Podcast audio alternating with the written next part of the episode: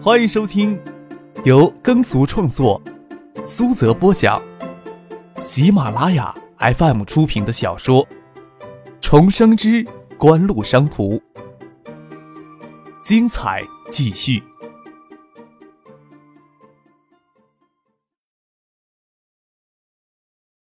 第四百七十六集。张克跑到楼上去拿手机，设计稿给许思收拾到工作室里。他的手机与许思的手机并排放在一起。张克查了未接电话，两个电话都是孙启蒙打过来的，就在楼上给孙启蒙回电话去。孙启蒙整了一天，将家具布置的方案搞出来，打电话过来就是要问张克的意见。张克在电话里对他说道：“你觉得就可以了，我还能怀疑你的格调。”孙启蒙应了一声，过了片刻，又说道：“喜思昨天到建业了吧？怎么没到一九七八来呀？”“我也不晓得他来建业呀。”张克胡言乱语的说道。“你骗鬼啊！”孙启蒙毫不留情的就拆穿张克的谎言。“一九七八的设计还是托他把关呢，就算不用感谢他，也想他到一九七八来看一看。”你做了贼还心虚什么？不是做了贼才心虚吗？张克心里想着，与孙庆萌在电话里胡扯两句话就挂了电话。走到楼下，热咖啡已经冲泡好，芝士面包与煎鸡蛋已经摆到了餐桌上。张可没记得自己昨天有准备鸡蛋呀。下午才要去谈工作上的事情，还可以留下来吃中饭。我早晨开车出去买了些菜。油盐酱醋也都准备齐了，突然想尝尝你的手艺。”许思说道。“还惦记着高一那一次呢？”张克问道。“还是一中对面富贵园小区租下一套单室户的房子住，就是在那栋房子里第一次下厨给许思做饭吃，之后偶尔也会露两手，不过许思都没有机会吃上。即使在香港，要不是匆忙来回要么就是跟别人在一块儿。”许思点点头，说道：“有自己的房子，感觉真是不错。”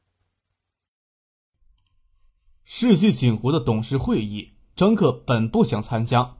中午的时候又接到小叔的电话，也只有灰溜溜的答应过去。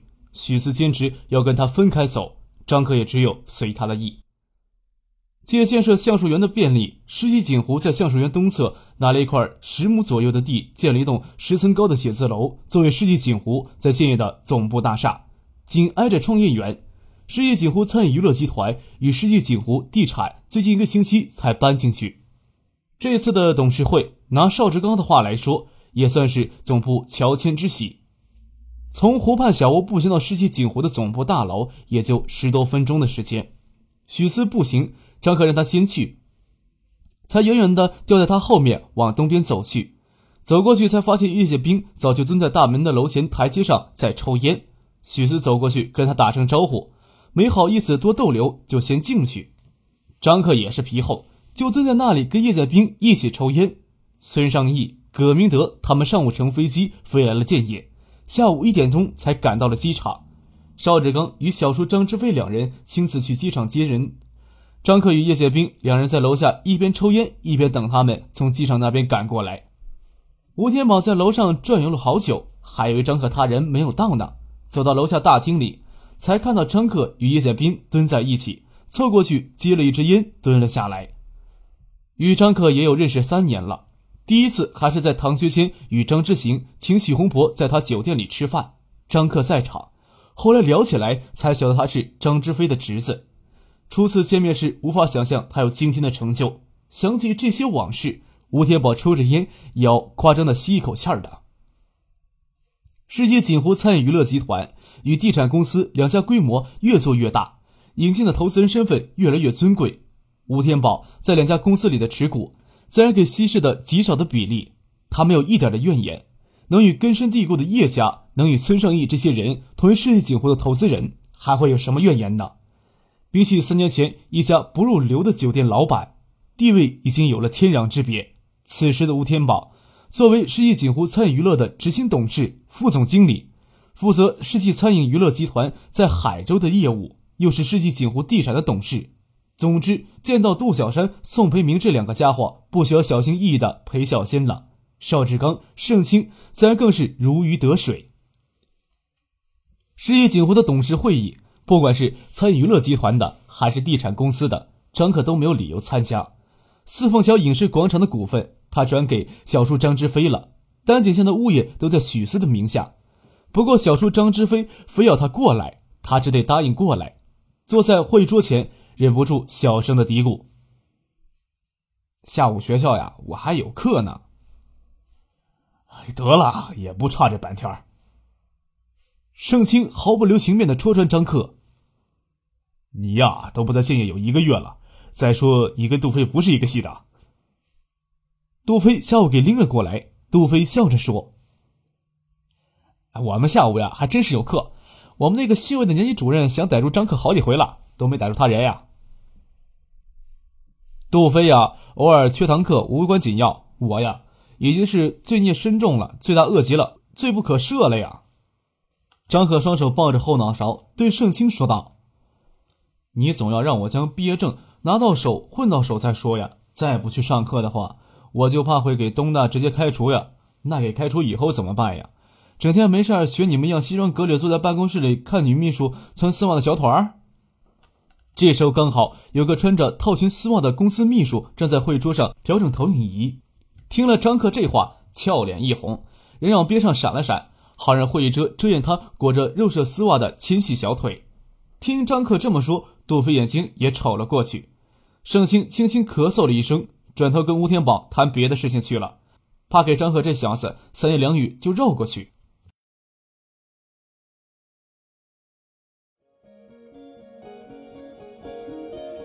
您正在收听的是由喜马拉雅 FM 出品的《重生之官路商途》。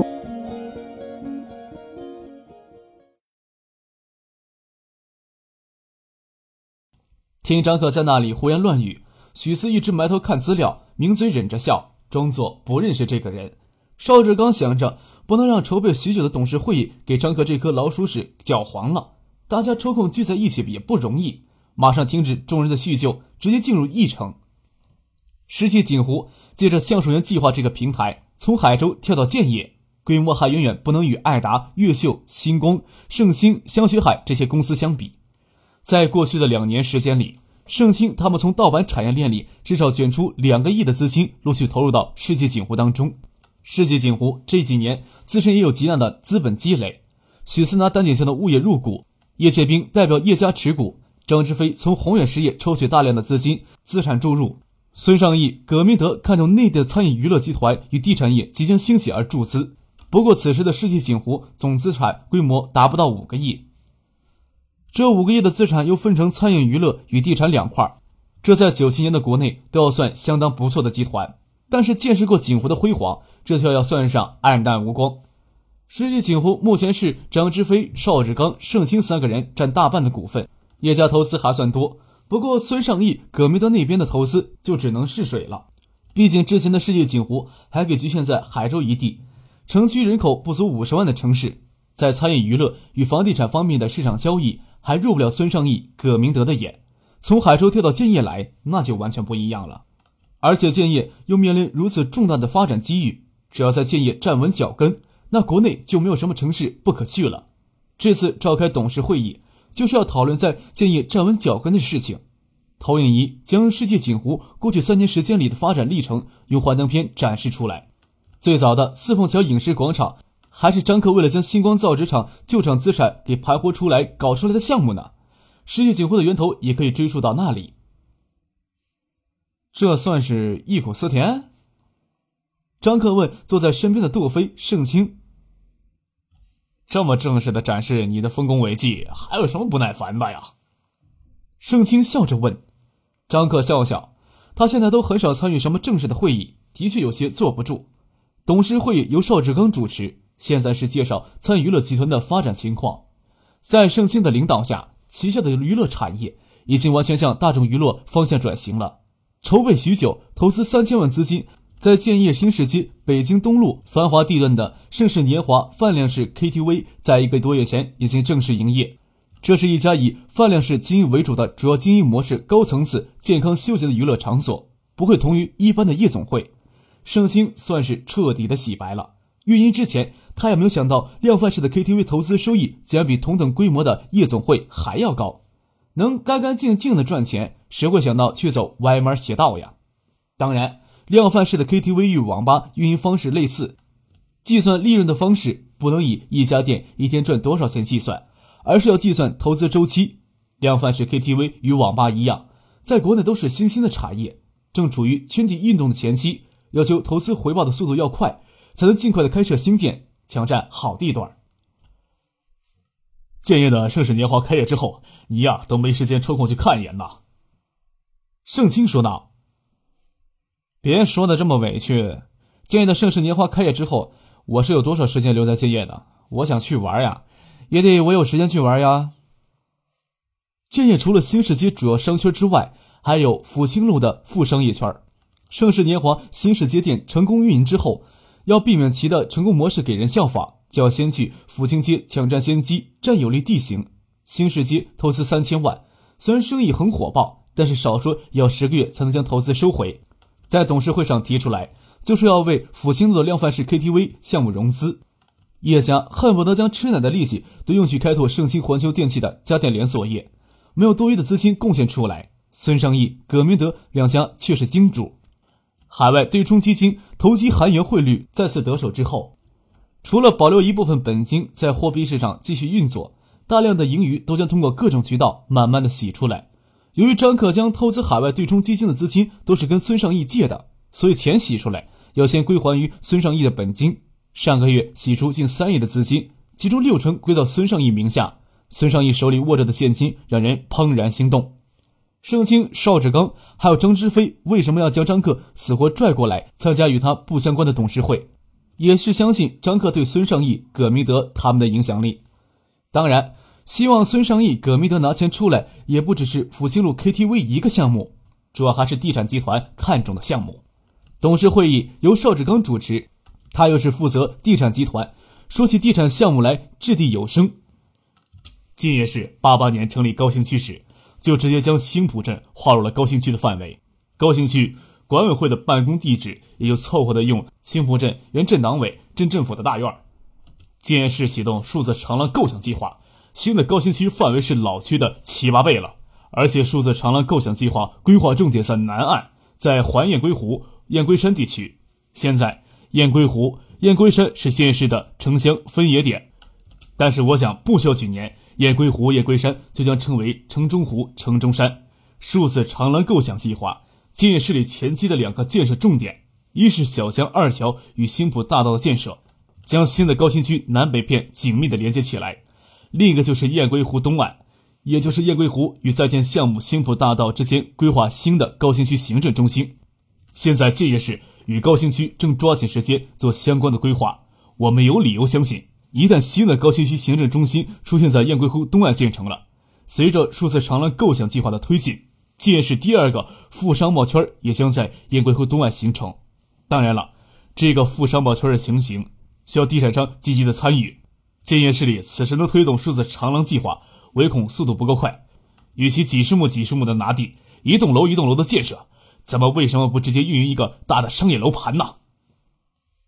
张克知道邵志刚是个野心勃勃的家伙，就晓得他不会甘心一栋楼一栋楼的慢慢去建，要建就建一大片。想想当年赵景荣的景城地产开发沙田西片的商业地产，也是一小块一小块的拿地，别人没有他手快，臂膀没有他长，才让他将大部分项目都连成一片。邵志刚这时候想直接规划出一大块地来，投影仪打在屏幕上，打出雁归湖区域的示意图出来。这是市里关于雁归湖地区的初步规划，在建的新浦大道都标识出来，也有高新区的行政中心的示意图。邵志刚刚拿到红外笔，在行政中心北面一大块地圈了下来，说道：“这块区域就在这栋楼的东南面，有两平方公里，这里完全可以建成建业市的第二个融住宅、旅游、贸易、办公、娱乐于一体的副商贸圈。数字长廊构想的计划潜力有多大？”这个富商贸圈的潜力就有多大？整个学府巷橡树园的开发面积加起来也不过四百亩，其中橡树园、创业园两个园区还是拿两个旧厂区改造的，实际新开发的面积也就两百四五十亩。就算如此，学府巷、橡树园合在一起的两个项目，再近也要算大型的开发项目。邵志刚刚抛出来的项目占地两平方公里，也就是说占地三千亩，大概要算得上超级大型地产开发项目了。孙尚义、葛明德面面相觑，邵志刚的话的确震撼到了他们。香港弹丸之地，寸土寸金，地价之高，是内地人所无法想象的。在香港，几亩地的地块就算超级大楼盘。近几年，香港根本就没有出现千亩以上的楼盘。世纪锦湖还真是初生牛犊不怕虎，一步跳到千亿来，再一步就想运作广达三千亩的抄袭大型地产了。不要说孙尚义、葛明德了，张克也为邵志刚的野心吃惊不小啊！